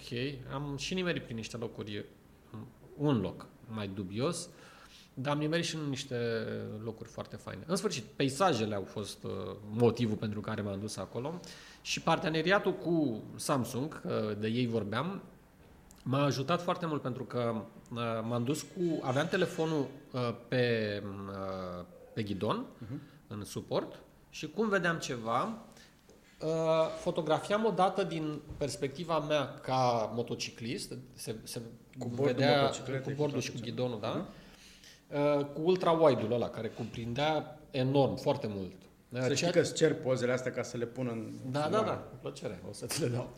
Ceea ce a creat un soi de, nu știu, semnătură, un fel de frame al pozei, în ghilimele frame, că nu era decât în partea de jos, și uh, uh, au avut foarte mare succes cumva pozele și poveștile. Uh, ulterior, după astea două săptămâni, am uh, continuat uh, mici episoade, ieșit ba la uh, Chilia Veche, ba prin jurul uh, Bucureștiului, uh, descoper tot felul de locuri foarte interesante, fără să te îndepărtezi foarte mult, că ziceam de ieșirea cu, cu Tache. Uh, m-a lăsat să, să fac traseu, făcuse el traseu pentru Chilia Veche, am zis acum îl fac eu. Uh, și nu, nu ne-am îndepărtat foarte mult de București. Adică oricând dacă aveam vreo urgență, să zicem, puteam imediat în maxim două ore să fim acasă. Când ai trei zile de mers cu motorul, te gândești, a, păi hai până nu știu unde, până la Puseni și înapoi te gândești, hai să mergem cât mai mult. Dar poți să mergi cât mai mult uh, foarte aproape de București, dacă știi cât de cât zonele. Și uh, tocmai fusesem cu, cu cei de la Tura Tech România și cu Matei Albulescu, într-o tură, prin niște zone, nu știu, să zicem, știi, Voinești, uh-huh. spune ceva? Da, da. E, ca idee, la nivelul ăla de, nu știu, se numește sub Carpați, probabil, sau ce acolo, sunt mai mult Oricum, e destul de aproape de București. Exact. Și uh, sunt niște zone incredibil de frumoase, mai ales pentru moto. Dacă o iei, cum fac eu acum, pe drumuri cât mai subțiri, le zic, pe hartă, știi, când mm-hmm. dai zoom pe Google Maps și uh, la un moment dat sunt drumurile atât de subțiri încât nu le, nu le mai vezi, niște firicele. E, și acolo, pe acolo alea le cauți tu. Da, alea le caut și crezi traseu astfel încât să, să mergem pe un pic de off-road, un pic de nu ca un pic, de obicei sunt 90% Viraje, mm. da, da. Nu, nu, viraje curbe foarte multe așa. Ah, ok. Și, și prin zona aia nu doar așa, ci e și așa. E exact ce îmi place mie cel mai mult. Deci pot să mă plimb zile întregi și săptămâni doar pe genul ăsta de așa, și așa, și așa, și așa, și așa. Ah. Dar n-ai fi putut să mergi cu motocicleta aia, din păcate, pentru că drumurile sunt extrem de proaste, majoritatea, și pline de gropi și Partea deci bună e că ceva... fiind atât de inaccesibile, uh, îți destul de goale și nu dai peste foarte mulți oameni. Îmi imaginez. am jurat că, că mi iau un GoPro pentru că, poate acum de Black Friday, uh, văd o grămadă de lucruri interesante prin, uh, prin satele astea pe unde merg, mm-hmm. merg de obicei doar prin sate. Na, odată n-am timp să mă opresc să le pozez, dar se întâmplă instant cu tot felul de Mi-aduc aminte că am trecut pe lângă, printr-un sat și eram, eram eu în față, Tachi un pic în spate și era un tip clar beat zdravăn și când era în mijlocul străzii cumva și a început așa cu spatele să se, să se miște când a văzut că vine ceva spre, spre el. Eu veneam încet ca, și l-am urmărit să văd ce face. Și fără să realizeze că în spatele lui era un șanț a, a destul de adânc și cam no. atât de lat. Stai, stai, că nu, no, e, chiar, nu e chiar ce crezi tu.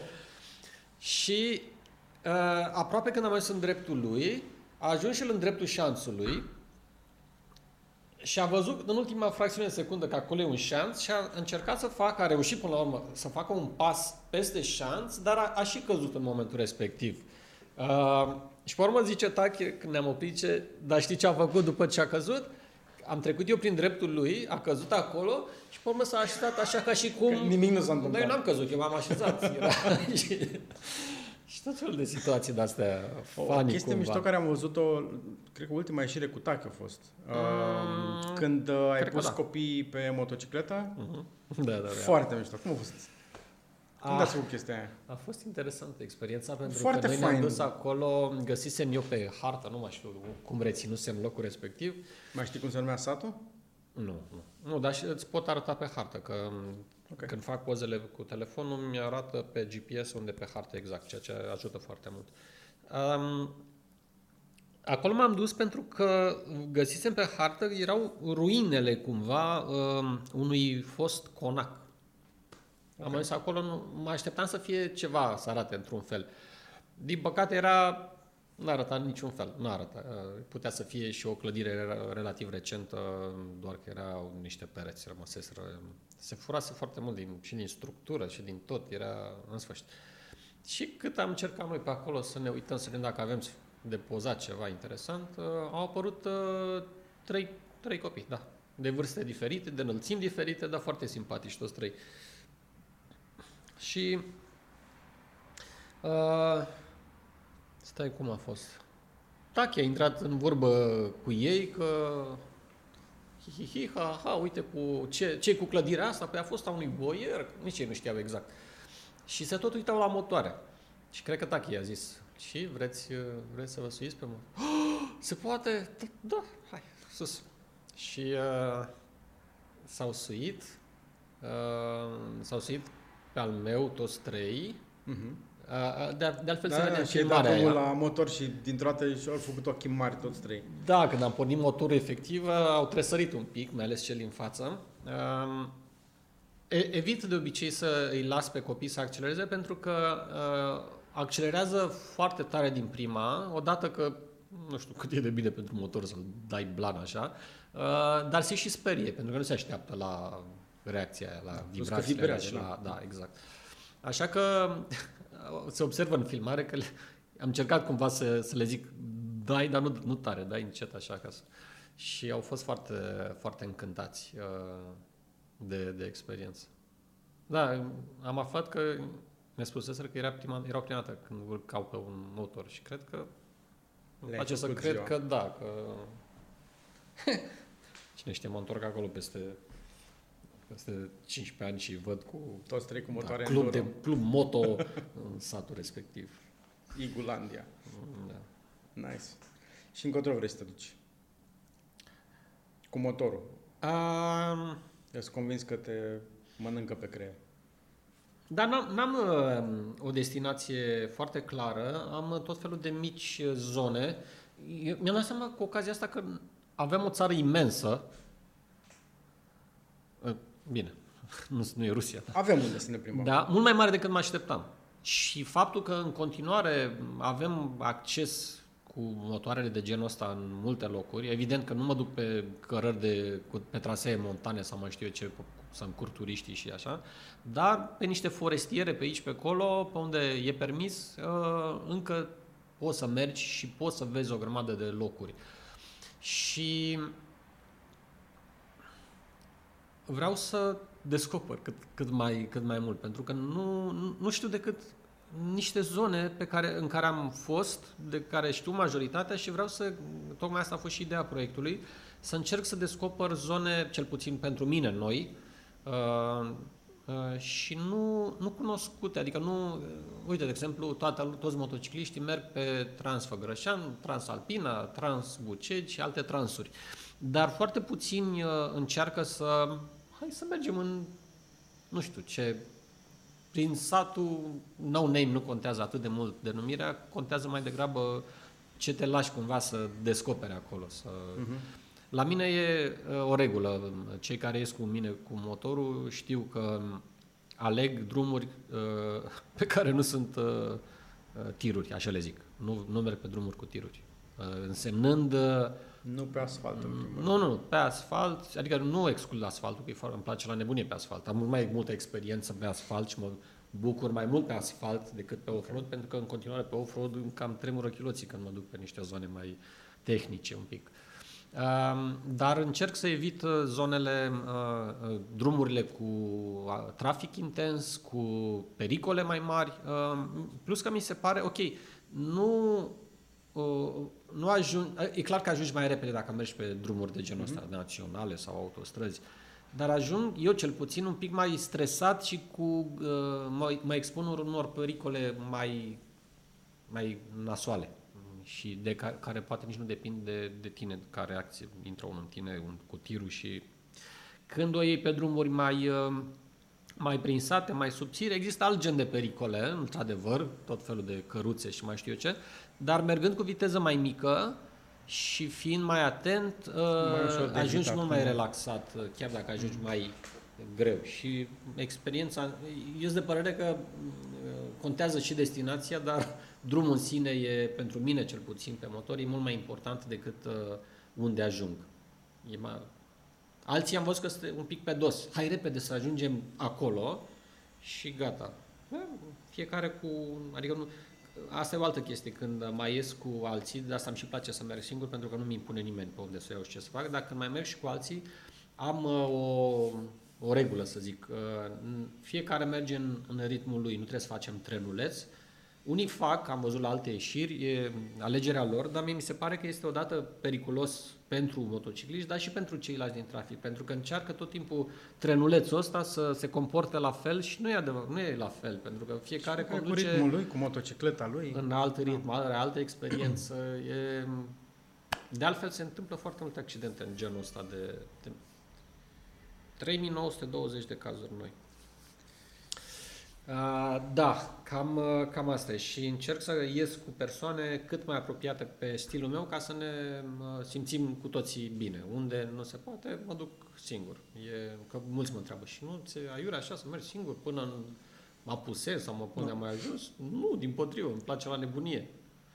În felul ăsta te și obligi cumva să intri mai mult în contact cu localnicii sau să te expui unor experiențe la care nu te expune dacă ai, aș merge cu cineva, că probabil că aș sta cu acel cineva la o bere uh, în fața pensiunii sau uh, altfel, uh, uite, cum am fost singur acum, în fiecare seară stăteam de vorbă cu altcineva, de la masa vecină, că e foarte fain treaba asta. Cu... să cunoști foarte mulți oameni cu care altfel nu intra în da. contact da. dacă ai merge cu altcineva, de exemplu. Și mai contează foarte mult și faptul că mă deplasez cu uh, motocicleta și nu cu mașina, pentru că Eh, și când, când ești singur cu motorul, mai ales genul ăsta de motocicletă, adventure, așa, foarte mulți sunt, uh, sunt curioși, dar pe unde ai fost? Dar uh, cum? Singur? Și cum ești? Și așa și, și intră foarte mulți în vorbă cu tine. Mai sunt și de ăștia care, a, păi și eu am avut uh, motor și nu știu ce și mie îmi place și, și tot timpul, inevitabil, în fiecare seară sau nu doar seară, ajungi să vorbești uh, cu o, o grămadă de, de oameni. Fain. Da, da. Gata. Ce gata? Asta e tot? Ah, ok. Frumos. Da. Nu mai bine decât... Uh... Nu știi când au trecut da. o oră jumate. Ah, ok. Mersi. Hai, mersi eu. Mm. Ai închis? Da? Uh, nu. Nu? Eu zic să spui și tu un pic care e ideea cu de ce ai început treaba asta, nu?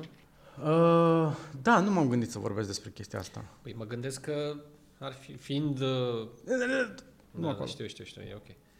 Fiind... Uh, Senzații tare. Nu știu cum o să le pui tu interviurile astea, dar probabil o să fiu poate primul, dacă ăsta e primul, nu știu, cum hotărăști tu să... Ei, ah! da, n-am vrut să închidem. Așa, zi un pic care e, ce vrei să faci, așa că nu știu în ce se va transforma, dar Poate vrei să spui care e ideea de la început. Mai ideea cu poveștile astea, că sunt niște povești, nu e un interviu neapărat. Da. Um, este că vreau să le dau acces, să dau acces cât mai multor oameni um, la oameni cum, la oameni. Așa, așa. Așa, la personaje cum ești tu. Um, Până acum, în ce am făcut eu cu Wilding, m-am axat foarte mult pe sportivi și exploratori foarte faini, pe care ai ocazia să-i cunoști în experiențele care le punem uh, uh, împreună la... Uh, cum îi zicem? La punct? La punct, așa. să fii intervievat? Nu, dar cred că au început să aibă efect chestia aia. Aha. Dacă n-am um, seara. Da, asta e. Așa. Eu n-am avut un cui pe care să-l scot. Uh-huh. Și uh, m-am gândit, ok, dacă în țară cât de cât mai funcționează experiențele de genul ăsta acum, de când cu groaznicul. Ieșirea, ieșirea da, ieșirile în, în, în țară, în experiențe okay. din astea în țară. Uh, încă mai funcționează pe aici, pe acolo, dar în afara țării totul e pe stop da. uh, și amânat pe anul viitor. Plus că sunt mulți reticenți, chiar dacă se deschid niște granițe. Și aia plus că sunt multe țări închise. Okay. Uh, trebuia să mergem vara asta în Feroe, trebuia să mergem în Namibia. Hai că Feroe sunt deschise, dar cu niște mari Da, dar nu știu câți ar fi dispuși să, să aventureze dintre... Și asta plus că zborurile se anulează de pe o zi pe alta și nu, exact. nu te exact. poți baza pe ele. Uh, și Namibia și-a închis granițele de ceva vreme și încă nu sunt deschise, așa că n-ai unde să te duci, degeaba vrem noi să mergem. Okay. Um, și am zis să găsesc o altă cale prin care să dau acces la uh, sportivi, exploratori, fotografi, oameni care la au o poveste faină de spus da. Um, într-alt fel. Și în ultima vreme m-au prins destul de mult podcasturile, uitându-mă la... Um, mai mult la cele de afară decât la cele făcute de români. Mm, da, au mai multă experiență. Da, și au un istoric mult mai bogat. Uh-huh. Și atunci am putut să văd uh, cum se face treaba asta din mai multe perspective și să mă gândesc mie cum mi-ar place să fac, ce mi-ar place să integrez în, uh, în poveștile uh-huh. astea. Uh-huh. Uh, sunt convins că o să evolueze pe măsură ce trece timpul da, de la da, o da, da. întâlnire la alta, uh, dar m-am prins cam ce aș vrea să existe în, în poveștile astea și pe ce să pun accent. Și de asta îmi fac o schiță, cum am făcut și aici, uh-huh. cu ce aș vrea să scot de la uh, omul care mă întâlnesc. Uh, și asta e. Uh, le punem sus, uh, le promovăm pe toate canalele posibile și imposibile, astfel încât să ajungă la cât mai multă lume și astfel încât povestea ta, povestea tuturor celor care vor sta pe scaunul ăla, uh-huh. să ajungă la, la cât mai mulți. Uh, Sunt curios cum va merge, pentru că uh, odată cu tine eu. foarte mulți alții s-au gândit la podcasturi, adică e, e foarte pe val în România da. treaba asta. E adevărat, nu neapărat în același domeniu, dar... Uh, pe și eu al... sunt foarte curios. Pe de altă parte, și piața crește, adică și ascultătorii devin mai mulți. Uh-huh. Eu ascultam de ceva timp, uh, mai ales pe podcasturi de afară, dar am descoperit în ultimul timp în România din ce în ce mai multe care sunt uh, sunt faine și... Sunt tematice cele mai multe. Da, despre asta, leadership, despre antreprenoriat, asta despre e bine. Sunt, tot sunt felul de lucruri. Sunt și astea da. mai cu, cu teme generale, care sunt foarte ok și astea, dar sunt și, da. cum zici tu, mai nișate pe un anumit domeniu. Cred că primul podcast românesc, da. sau făcut în român la care uh, m-am lipit pe care am, m-am apucat să-l ascult regulat, uh, era Zero Plus al lui Andrei Roșca. Uh, Zero Plus? Da, așa Mai este? Da, e în continuare ah, și crește, caut. încet, încet crește. Ok. Uh, și mi-a plăcut foarte mult. Vorbește despre multe lucruri, abordează oareșcum, uh, uh, cum să zic, nu psihologic neapărat, dar sunt niște comportamente pe care le abordează și le discută, uh, care mi-a plăcut foarte mult un exemplu e importanța somnului și de ce e, o, e ok să dormi uh-huh, mai mult, uh-huh, cât uh-huh. să dormi, ce, ce înseamnă somn profund, cum te ajută la sănătate și așa mai departe. Și mi-a plăcut foarte mult abordarea asta uh, și copiii ascultă cu mare, mare plăcere podcasturile lui Andrei. A, pe bune? Da, Sunt, uh... da, da, cu amândoi ne punem seara și le ascultăm. Nu dorm pe podcasturile lui Andrei, le ascultă, macină un pic, rumegă, după aia ei adorm. Uh, unele sunt scurte, unele sunt mai lungi, dar uh, mai ales astea de durată medie le ascultăm împreună și sunt foarte, foarte faine. Hm. Da, și asta cumva se leagă și de audiobook-uri, că uh-huh. cred că tot de la tine am prins treaba asta cu Audible.